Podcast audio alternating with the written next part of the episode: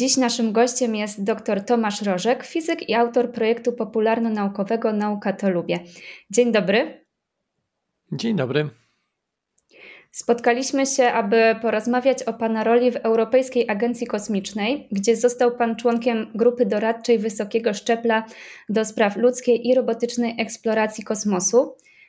I chciałabym zacząć od tego, w jaki sposób został Pan wybrany na doradcę Europejskiej Agencji Kosmicznej, bo wszystko zaczęło się od wiadomości na portalu LinkedIn. To w zasadzie nie jest pytanie do mnie, dlatego że ja e, nie aplikowałem do takiej grupy. Czy zarząd, czy, czy biuro dyrektora generalnego Europejskiej Agencji Kosmicznej e, sprawdziło być może, nie wiem, e, kto ma duże doświadczenie albo kto ma doświadczenie w ogóle w takich tematach, na których im zależało, a równocześnie ma też w swoim środowisku zasięgi wystarczająco duże do tego, żeby później o wynikach e, prac tej grupy opowiedzieć. E, mm, nie wiem, jakie do końca były e, kryteria, natomiast rzeczywiście o całej sprawie dowiedziałem się wtedy, kiedy dostałem już to zaproszenie, a zaproszenie najpierw przyszło na LinkedIna z prośbą, z pytaniem o podanie maila takiego, który jest często odbierany po to właśnie, żeby, żeby wysłać zaproszenie. I wtedy tam już rzeczywiście była, e, był list od dyrektora generalnego z zaproszeniem do tej grupy. Jakie jest zadanie tej grupy? Ta grupa została powołana po to, żeby e, w ciągu kilku, góra kilkunastu miesięcy stworzyć raport dotyczący ro, kierunków rozwoju e, Europejskiej Agencji Kosmicznej. Nie chodzi przy tym o to, żeby wybierać konkretne technologie. Wśród nas nie ma e, inżynierów kosmicznych, ludzi zajmujących się technologiami rakietowymi, na przykład. Mm, wśród nas są ludzie e, związani z kosmosem, ale e, z, od innej strony. Za chwilkę mogę o tym więcej opowiedzieć. Więc nie chodzi o to, żeby wybrać konkretną rakietę, konkretny silnik, żeby dolecieć na przykład na Jowisza, tylko e, my się zastanawiamy nad tym, czy w ogóle jest sens, żeby lecieć na Jowisza, podaję to jako przykład, czy może powinniśmy się skupić na badaniu Ziemi, a może powinniśmy się skupić na badaniu Księżyca, na budowie mm, bazy na Księżycu. Więc e, nasza rola to jest podzielić się z dyrektorem generalnym ESY naszymi poglądami na temat kierunków, w jakim Europejska Agencja powinna się rozwijać. Grupa się, y, składa się z osób, które na co dzień nie zajmują się badaniami kosmosu. I z jakich dziedzin są to eksperci? Celem powołania grupy było właśnie to, żeby tym razem byli to ludzie niezwiązani z przemysłem kosmicznym. Ludzie zajmujący się eksploracją, y, zajmujący się kosmosem, ale y, nie inżynierowie czy nie astronomowie. Mm, ja zajmuję się kosmosem, ale nie buduję rakiet. Zajmuję się edukacją i komunikacją naukową. E, na, e, w tej grupie są osoby, które na przykład zajmują się finansami. E, są osoby, które zajmują się sprawdzaniem czy, czy przeliczaniem, czy inwestycje kosmiczne, jakiego rodzaju inwestycje kosmiczne mm, w przemysł kosmiczny przekładają się na rozwój gospodarki. To nie są osoby, które znają się na rakietach, to są osoby, które znają się na finansach i na ekonomii. Wśród nas są ludzie, którzy zajmują się geopolityką, ale także ci, którzy mm, zajmują się w ogóle eksploracją, e, między innymi e, podróżnicy, którzy, e, jak mało kto być może, na własnej skórze odczuwają wagę, powagę i istotę odkrywania nowych lądów. Więc, więc to jest grupa ludzi o, z różnych stron, patrzących na kosmos z różnych stron, niezwiązanych z przemysłem kosmicznym, bo taka była rola i taki był cel powołania tej grupy. Europejska Agencja Kosmiczna ma bardzo dobrych inżynierów mm, i ludzi zajmujących się konkretnymi technologiami. Natomiast e, zdaniem szefostwa ESY brakowało głosu tych, którzy zajmując się tematami kosmicznymi, nie są związani z przemysłem kosmicznym. W takim razie, jakie jest Pana zadanie wśród tych ekspertów? W zasadzie, mm, w pewnym sensie mogę powiedzieć, że moja działalność w Polsce została doceniona, a moja działalność y, w Polsce to y, komunikacja naukowa i dziennikarstwo naukowe. Mówiąc o docenieniu, mam na myśli to, że mm, uznano, że to, co robię tutaj, y, to jak to robię, to jakie wyniki osiągam, to jest coś, co może się przydać e, w Radzie Europejskiej Agencji Kosmicznej. E, stąd też e, ja nie robię tam niczego innego. Ja opowiadam, dzielę się swoimi intuicjami, poglądami, doświadczeniem na temat dziennikarstwa naukowego i komunikacji. Czy w takim razie moglibyśmy powiedzieć, że kwestie związane z kosmosem już nie są wyłącznie powiązane z technologią, ale także z, e, z aspektami bardziej społecznymi? Moim zdaniem kwestie kosmiczne y, zawsze y, wiązały się z wieloma różnymi aspektami, nie tylko technologicznymi. Oczywiście technologia jest potrzebna do tego, żeby się wznieść, żeby zbadać, żeby sfotografować, zmierzyć. Natomiast nie po to to robimy, mm, żeby rozwijać technologię. Robimy to z wielu różnych powodów, a technologia jest tylko narzędziem do tego.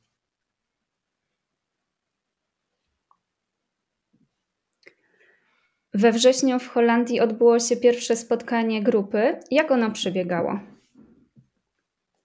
To było spotkanie dosyć krótkie, ono trwało tylko półtora dnia. Mm, celem tego spotkania było przede wszystkim zapoznanie się i, i wprowadzenie w szczegóły. To znaczy, nie, nie mam tutaj na myśli szczegółów naszej pracy, bo, bo o tym wiedzieliśmy wcześniej, natomiast w szczegóły um, w specyfikę Europejskiej Agencji Kosmicznej. Jeżeli e, mamy e, radzić, doradzać albo dzielić się swoimi, mm, e, swoimi doświadczeniami, czy bardziej poglądami może. Niektórym członkom tej grupy potrzebna była taka wiedza bazowa o specyfice tej agencji, bo porównywanie Europejskiej Agencji Kosmicznej na przykład do amerykańskiej, czy do japońskiej, czy do jakiejkolwiek innej, ma swoje ograniczenia. E, to znaczy, oczywiście, że te agencje spoglądają w niebo, e, dysponują podobnymi technologiami po to, żeby e, no, badać podobne rzeczy. Natomiast specyfika europejska polega na tym, że ESA to jest agencja międzynarodowa a duże agencje kosmiczne zwykle są agencjami narodowymi. NASA jest amerykańska, JAXA jest japońska i tak dalej. Mm, I to y, ma przełożenie y, na wiele różnych aspektów działania tej agencji, mm, chociażby na kwestie takie czysto formalne czy biurokratyczne. Więc y, wszystkim nam przydało się usystematyzowanie tej wiedzy, jaką na temat ESY mieliśmy, w związku z tym w zasadzie cały pierwszy dzień naszego wrześniowego spotkania e, to, była, e, to były wykłady, to były zajęcia z ludźmi, którzy w ESA pracują i którzy e, przekazywali nam konkretną wiedzę, często wiedzę, której nie można było znaleźć na stronach internetowych agencji, przygotowując się do tego spotkania, chociażby wiedzę na temat finansów, na temat budżetu, na temat konstrukcji mm, samej agencji.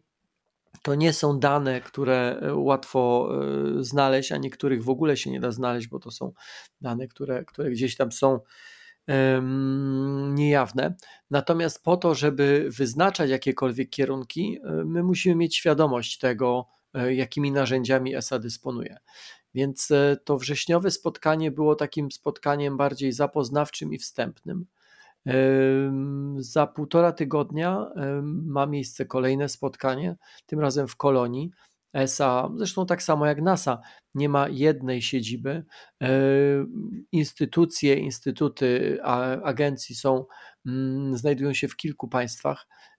To pierwsze spotkanie było w Holandii, niedaleko Amsterdamu, w takim ośrodku Estek. Drugie spotkanie jest w Kolonii w Niemczech. I czego będzie dotyczyć to drugie spotkanie? To drugie spotkanie to już będzie rzeczywiście taka, taka e, no, praca już e, doradcza i taka praca zespołowa. Mamy kilka e, punktów, które chcemy omówić po to, żeby poznać poglądy swoje nawzajem. Nie spodziewam się tutaj jakiejś drapieżnej kłótni, ale oczywiście w zależności od tego, jak na kosmos e, spoglądamy, z której strony spoglądamy, e, nasze poglądy mogą być różne i na pewno są. E, poglądy dotyczące finansowania, poglądy dotyczące proporcji, jakie powinny, proporcji wydawania pieniędzy na samą misję, na popularyzację tej misji, jak misje powinny być prowadzone od strony takiej znowu nietechnologicznej. Czy bardziej powinniśmy się zwracać w kosmos, czy bardziej raczej lecimy w kosmos, żeby patrzeć na Ziemię. Tutaj, tutaj tych e, pytań jest rzeczywiście bardzo dużo.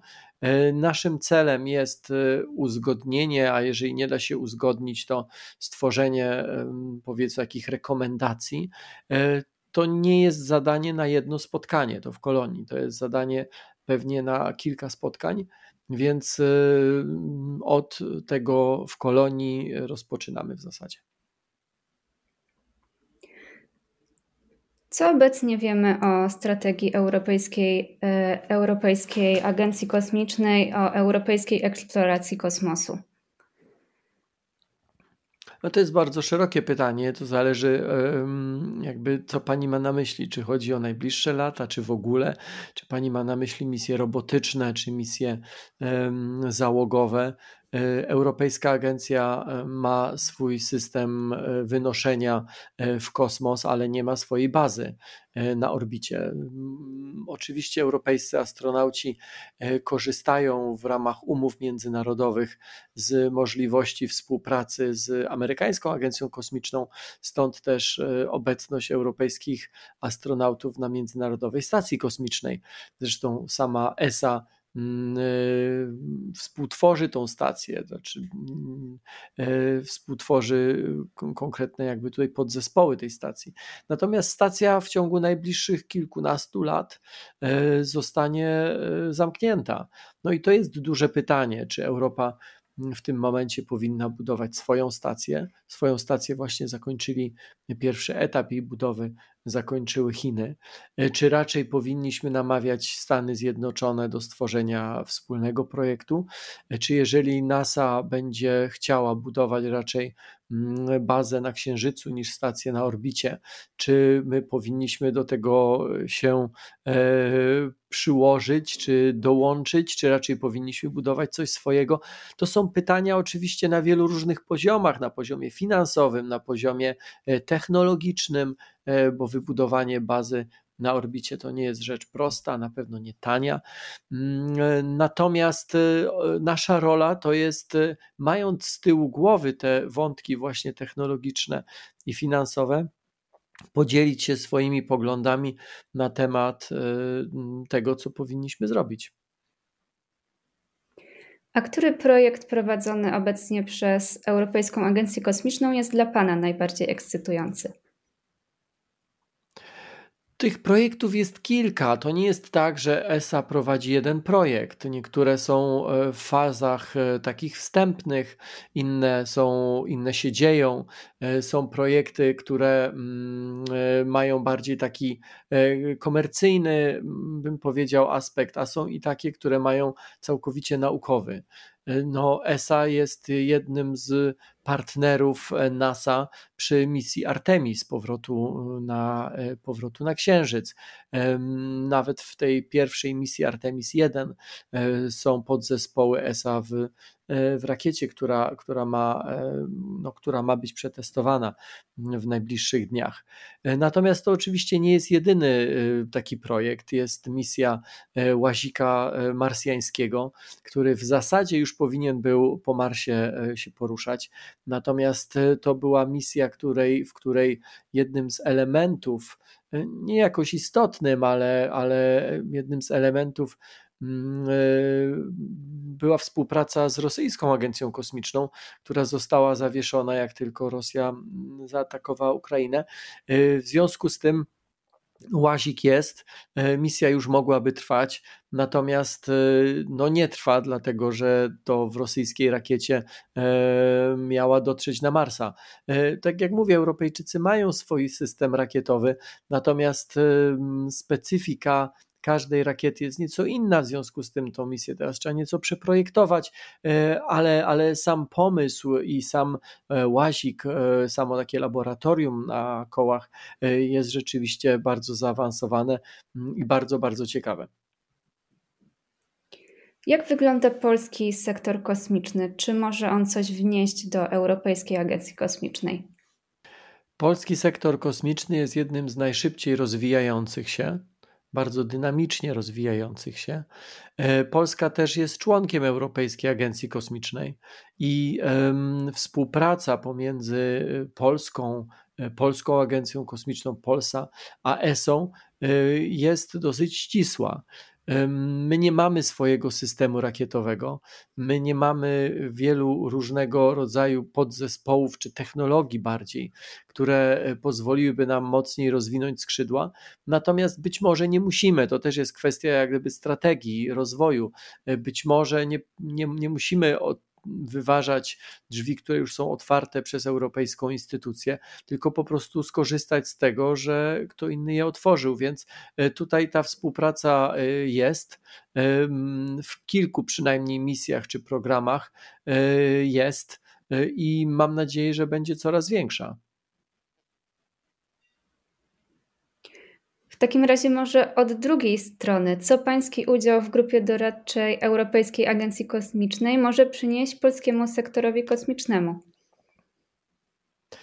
Nie jestem przedstawicielem sektora kosmicznego, nie jestem inżynierem. W związku z tym e, mój, e, mój kontakt z polskim przemysłem kosmicznym, sektorem kosmicznym, to jest e, takie zainteresowanie tym, co robią konkretne firmy, startupy czy instytucje na takim poziomie bardzo popularnym. Nie znam się na technologiach, nie jestem w stanie wybudować satelity, nie taka jest moja rola. Natomiast samego faktu, że w Radzie, która jest przy samym e, dyrektorze Europejskiej Agencji Kosmicznej, e, jest Polak, już to też pokazuje, że zarówno e, ESA traktuje nasze kompetencje w sposób poważny, jak i w drugą stronę mm, osoby, które budują tą radę, ale także osoby, które są e, w, w ESA, w, za, w zarządzie albo, albo mm, powiedzmy w tych strukturach e, wysoko, e, widząc Polaka, widząc aktywność, znowu nie jakby w, w, technologii, bo technologiami się nie zajmuję, ale w innych aspektach, no myślę, że to ma i to będzie miało przełożenie na E, może nie konkretną misję, ale na pewno na takie mm, większe zrozumienie, czy na, e, czy na taką większą obecność, przynajmniej na tym poziomie takim e, świadomości Polski w tematach kosmicznych. Dziękuję bardzo za rozmowę. Dziękuję bardzo. Naszym gościem był dr Tomasz Rożek, autor bloga Nauka to Lubię oraz członek grupy doradczej wysokiego szczebla do spraw ludzkiej i robotycznej eksploracji kosmosu Europejskiej Agencji Kosmicznej.